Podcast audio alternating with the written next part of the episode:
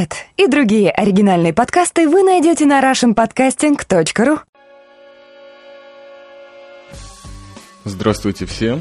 Это после небольшого перерыва снова с вами Радио 70% и, как известно, у микрофона Чаймастер. Снова я вернулся к своим запискам рвотного командира. По-моему, это пятый выпуск. Сейчас у нас всего не ночи, поэтому я с трудом вспоминаю некоторые очень интересные факты, но все-таки постараюсь вам что-нибудь сегодня серьезное и, может быть, не очень рассказать. Маленькая заметка на полях. После последнего подкаста, где мы, то есть я, Чаймастер и глубоко уважаемые АУ, затирали на тему мультфильмов, юмористических передач и, в частности, разъясняли очень подробно концепцию прекрасного американского мультфильма «Злые бобры», как это вообще соотносится с концепцией «Радио 70%», произошел один интересный казус. Как это было нам видно из ресурса Torrents.ru, очень сильно поднялась скачка вот этого описанного нами в подкасте мультфильма, что опять-таки добавило и нам оптимизма,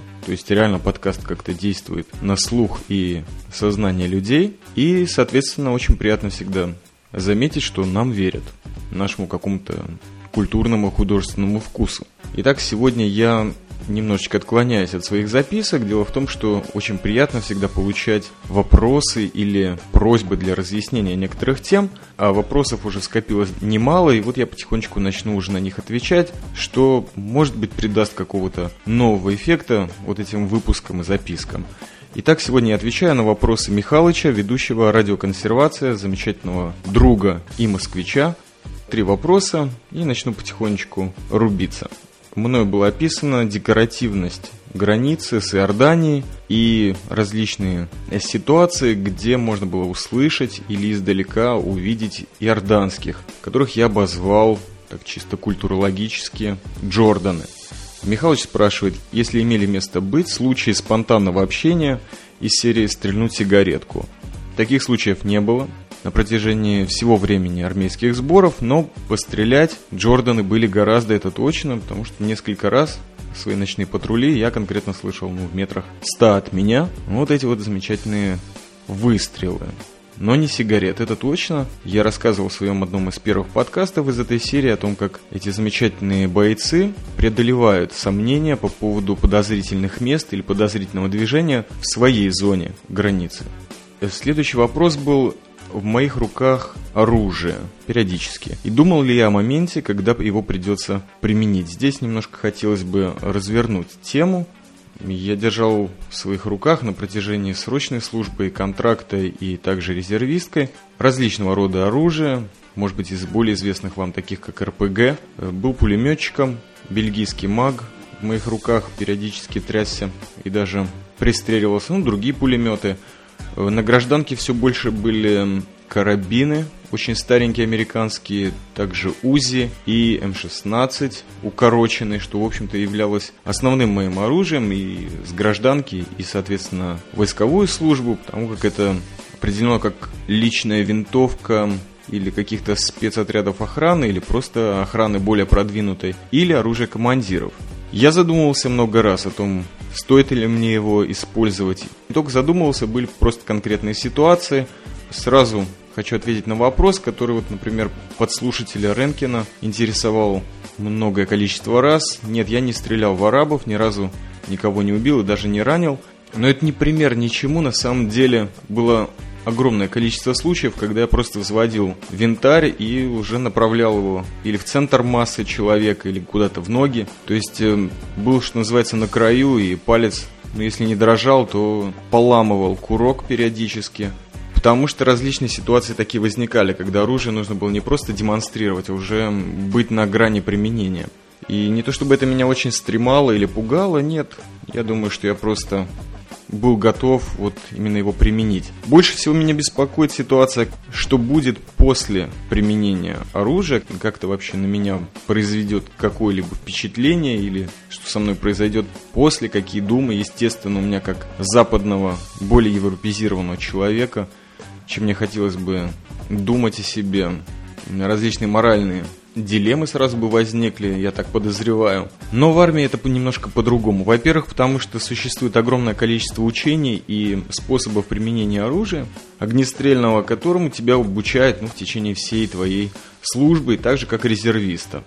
Очень глубоко в этом вопросе применю и что будет, я все-таки не задумывался особенно. Меня больше всегда волновала готовность и стрелковая подготовка команды, с которой я работал, или звена, ну, до того уровня боевой единицы, которой я командовал. Потому что прежде всего есть какая-то предрасположенность к этим людям, симпатия и, соответственно, беспокойство за них, особенно на армейских сборах, когда большинство из ребят уже начинает какую-то нормальную жизнь, они студенты, они учатся, строят свое будущее или что того более круче, уже являются отцами семейства и, естественно, по большому счету основными кормильцами. И вот за таких ребят всегда беспокоишься, даже когда выходишь в отпуск или просто находишься на смене, но не с ними. И поэтому вот тренировочные дни перед заходом на сборы и получение ответственности за какую-то огневую точку, всегда хочется вложить в людей ну, весь опыт, прочитанный или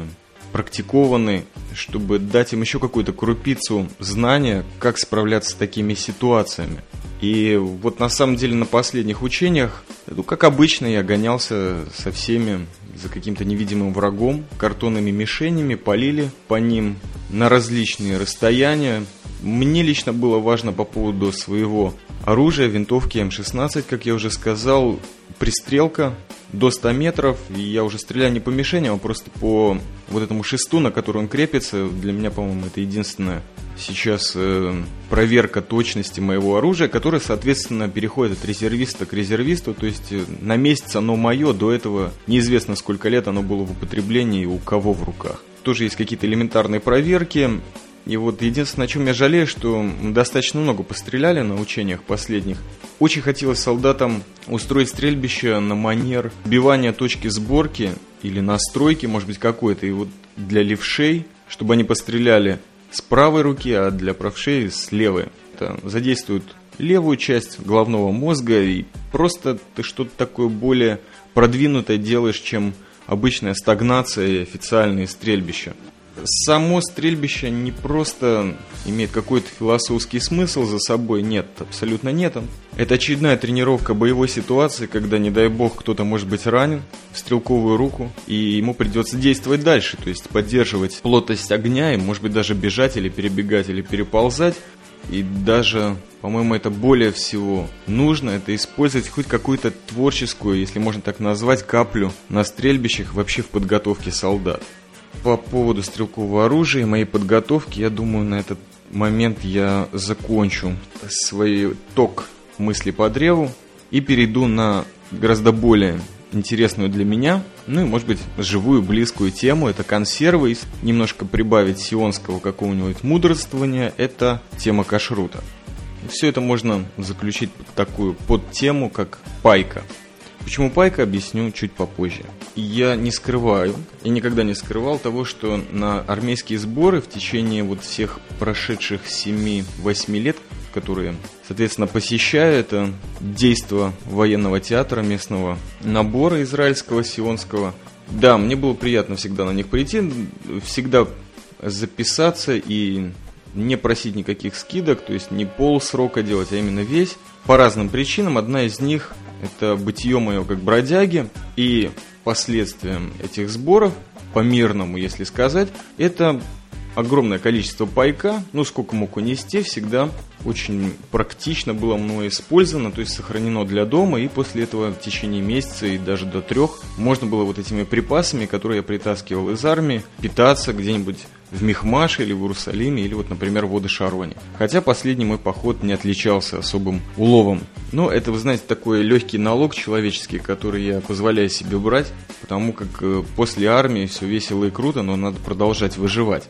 И так о консервах, которые меня всегда потрясали и остались со мной даже на гражданке, как тема из армейских сборов.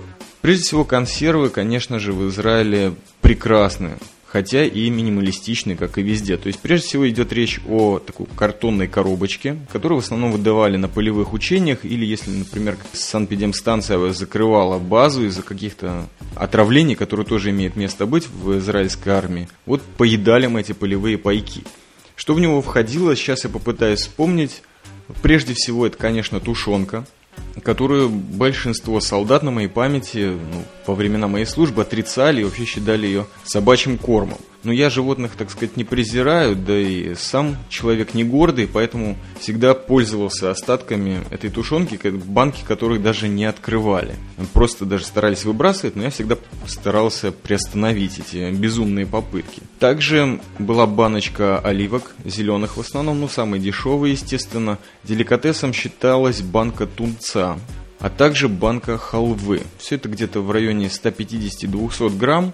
Были пакетики чайные, и были еще какие-то ингредиенты, которые сейчас я забыл. Ну, чай, естественно, мы не использовали, потому что в полевых условиях, когда тебе дают 7 минут на обед, завтрак или ужин, в зависимости от того, какое время суток, иногда, если сержант или командир что-то подобрели или распустились, то давали 15 минут. За это время нужно было привести себя в порядок, настроиться на пищу, что-то, может быть, по минимуму приготовить, естественно, как-то запить и большую часть времени постараться воткнуть, там, минут 5-10, сколько можно было, чтобы отдохнуть от этого беспредела и постоянной гонки по пустыне в жару или в дождь. Большую часть моих полевых учений на курсе молодого бойца и происходило. То есть был конкретно или дождь, или ветер, или наводнение в пустыне.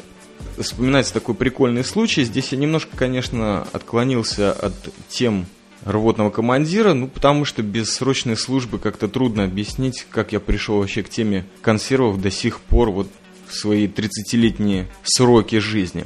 Тогда уже я понял, что качество консервов очень достойные, их, ими можно питаться. Вот первый случай, это когда после первых полевых учений около 15 или 16 килограмм вот этих всех остатков, в основном тушенки, ну и все остальное, что я там успел с собой припрятать для дома, естественно. Тогда я жил с отцом, вот хотели их выкинуть. Я приостановил эту попытку и просто даже грязное белье в ту субботу, когда мы выходили, не взял, тащил сумку спортивную забитую, которая, по-моему, даже оборвалась в конце. Но вот на эти 15 килограмм консервов мы где-то около полугода с отцом вдвоем просуществовали. Было очень смешно, но вкусно, потому как если эти консервы было чуть времени, те выходные, которые я побывал дома приготовить, то ходил достаточно достойно.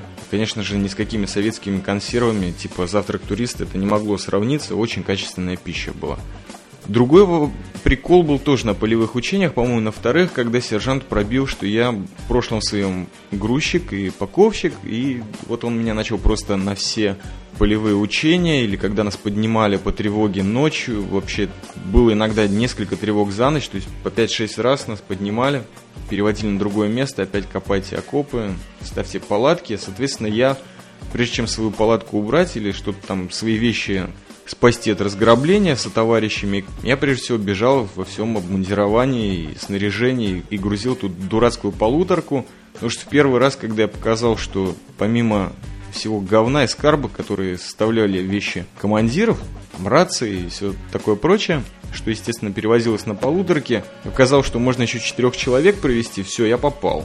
На самом деле я тогда был очень молодым, пытался не выкалываться особенно, потому что понимал, что нужно выходить каждую субботу домой, каждую, которую выпускаю, там раз в месяц, иногда чуть почаще. Поэтому я дисциплина отличался достаточно хорошей. Сержант это ценил, то есть трудоспособность и дисциплину он ценил. Ну, естественно, я тоже был иногда немного наглый по израильским стандартам. Вот, например, когда я впервые так загрузил эту полуторку, очень удивился сержант и как-то пропал куда-то на минуту, вернулся, молча протянул мне консерву с кукурузой сладкой. Это был, конечно, легкий шок, потому что я такого откровения не ожидал. Спросил, если можно это с братвой поделить. Тут же получил несколько космических пендалей и убежал, так сказать, доедать ту оставшуюся минуту свой обед, который даже еще не начинал разнюхивать.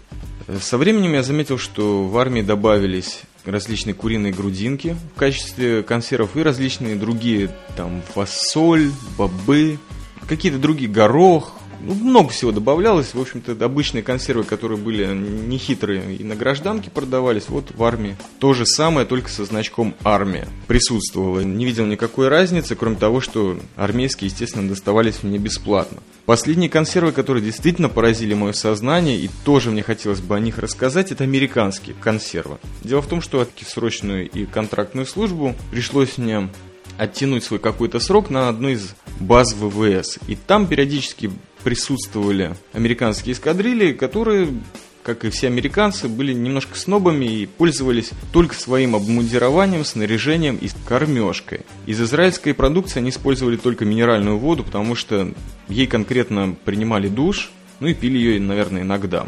Все остальное у них было чисто свое, они привозили грузовые самолеты с этой эскадрильи были. Но эти консервы мне довелось увидеть. Пара моментов. Многие салаги, солдаты или даже до прапорщиков очень любили коллекционировать маленькие бутылочки острого соуса табаско. Это прям был как медальки, что ли, или не знаю, юбилейные спички, вот они их конкретно собирали. Иногда приходишь проверять, что там творится у солдат э, в их казарме, заходишь в комнату и видишь просто вдоль плинтуса ну, бутылочек 25 вот этих маленьких табаско. Это, конечно, немножко подрывало, было смешно. Не смешно было другое. Один прапорщик у нас как-то засек э, американский склад продовольствия на базе. Ну, осталась открытая дверь, а всех американцев куда-то вызвали в ангары. Человек просто зарядил свой кар, 15-тонник, который можно самолет двигать с легкостью. Заехал в этот продовольственный склад и, наверное, около 500 килограмм, просто вот целую платформу этих запечатанных консервов увез в неизвестном направлении. Ну, понятно, в каком известном. Вначале куда-то себе на нычку, а потом, естественно, частями домой. Дело в том, что консервы были действительно примечательные. Во-первых, впервые я увидел градацию на различные религиозные конфессии. То есть была пища с отдельным грифом для мусульман, кошерная пища, пища для соблюдающих какие-то вегетарианские законы и так далее. То есть сейчас я всего не упомню, но было очень много градаций. Во-вторых, разнообразие. Таких консервов до сих пор я не видел. То есть были громадные такие запаянные в фольгу, особо прочную, яблочные пироги, курица уже в соусе с какими-то приправами, картошка. Все это можно было разогреть как в костре, так, естественно, в микроволновой печке. Ну, в общем, прилагалась целая инструкция, то есть со списком э, ингредиентов, калорийным составом и всем таким прочим. Интересно была походная система разогрева такой пищи. То есть, например, было несколько видов риса. Мексиканский, китайский, острый. Это был такой небольшой запаянный пакетик, к нему прилагался другой пакет карбидовым порошком, который просто разрывая добавляли воду, кидали туда мешочек с рисом, не открывая его, запаивали на, на минуту, на две, закрывали просто. Через две минуты рис уже был горячий, раскрывался мешок, и можно было его весело поедать. Причем он тоже был со специями, с приправами, просто что-то такое поразительное. Я сейчас даже всего не упомню, но это было просто как одна из э, валют на базе, после того, как американцы, естественно, уходили, э, как и зажигалки Зипу и все такое прочее, что удалось нашим солдатам э, сменять у америкосов.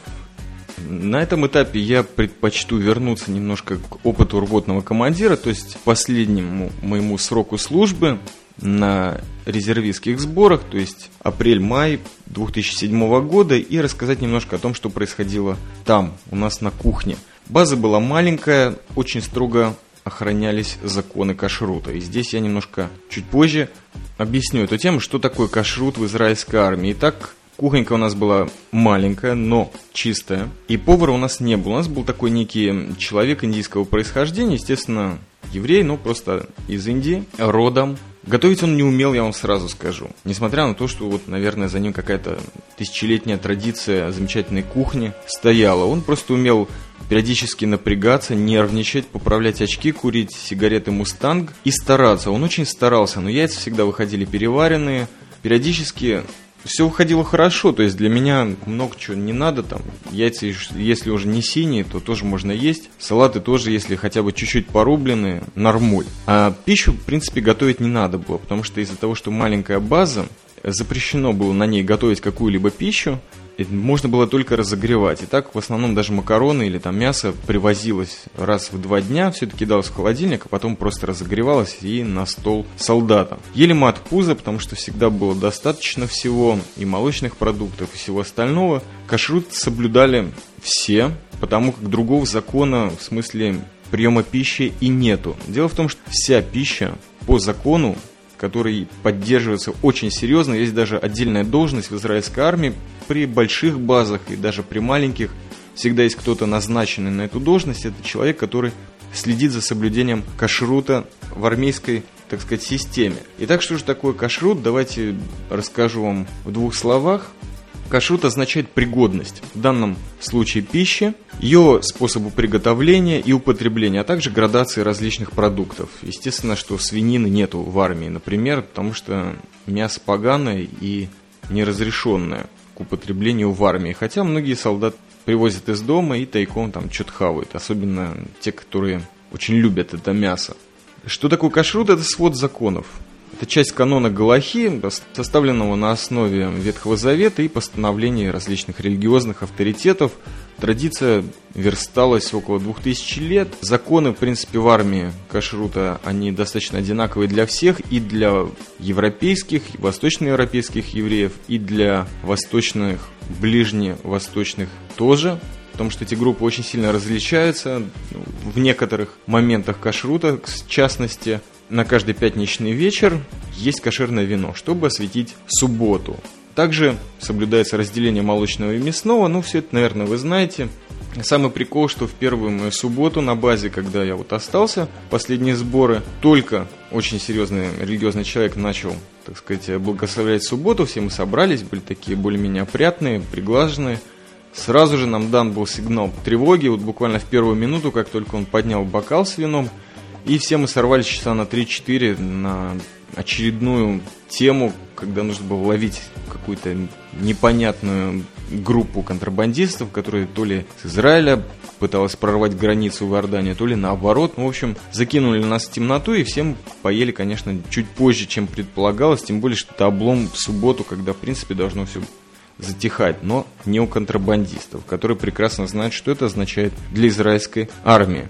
О кашруте, наверное, все. Просто могу сказать, что вот это один из тех законов, который соблюдается, и он имеет отношение именно к религиозной традиции, но в официальной армии, где не все религиозные, он соблюдается очень строго. Маленький прикол. В принципе, у кашута есть очень много различных законов. Прежде всего, процесс забоя, как его правильно совершать, как правильно точить нож. Есть несколько профессий, которые именно в свете присутствия этих законов появились такие, например, как резник, огромные своды законов о том, каких травоядных и жвачных животных можно употреблять, каких рыб, какое вино, как себя вести в Пасху, как разделять посуду.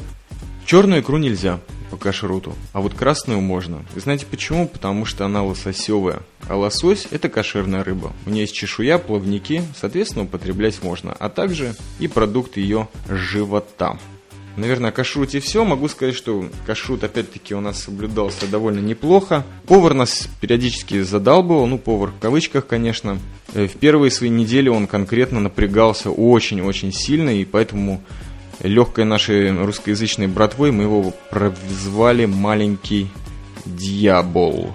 Дьяволу. Потом, когда человек немного попустился и даже заседал с нами, пил кофеек, мы так его и прозвали, кофеек. Ну, возможно, в этом были какие-то российские моменты, но, знаете, уменьшительно-ласкательный суффикс, наверное, все сглазит, и перед Богом мы все представим одного цвета костей, а они белые, насколько я помню. В общем, нервы и тупняк иногда затуманивали мозг этого человека, но, в общем-то, он был один из нас, и на армейский сбор он приходил довольно долго, то есть уже лет 15, и его старательность покрывала все. Ну, периодически, когда ему в помощники прикрепляли ребят восточного происхождения, марокканского или других групп исхода, стран исхода, там было просто рубилово, потому что ребята умели его конкретно цеплять за чувствительные места, ну, в ментальном смысле, и была веселуха, потому что крики и нервы доходили до нас неспешно поедающих свой обед или ужин. На завтрак очень мало людей вставали, потому что либо разбегались по патрулям и точкам охраны, либо просто спали. На сегодня все, я думаю, и так наговорил уже прилично, в который раз.